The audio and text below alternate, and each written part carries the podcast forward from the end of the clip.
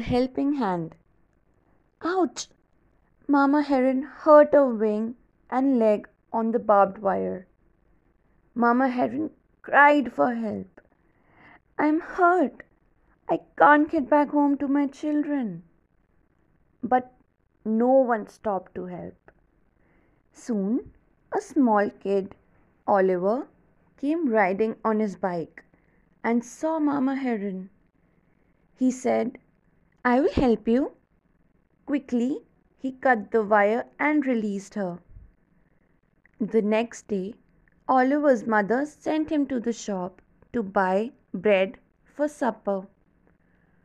On the way, he stopped to play with his friends in the pond. When Oliver went towards the shop, he could not find money in his pocket. It was lost. Oliver was sad and started crying. Why are you crying, Oliver?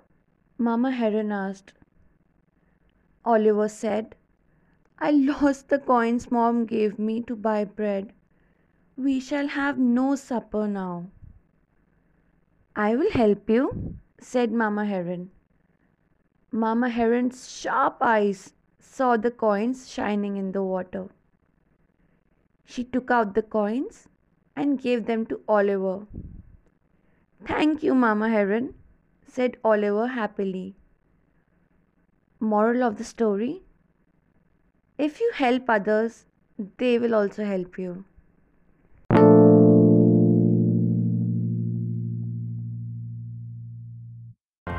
Do like, share, subscribe to Sahil Book House.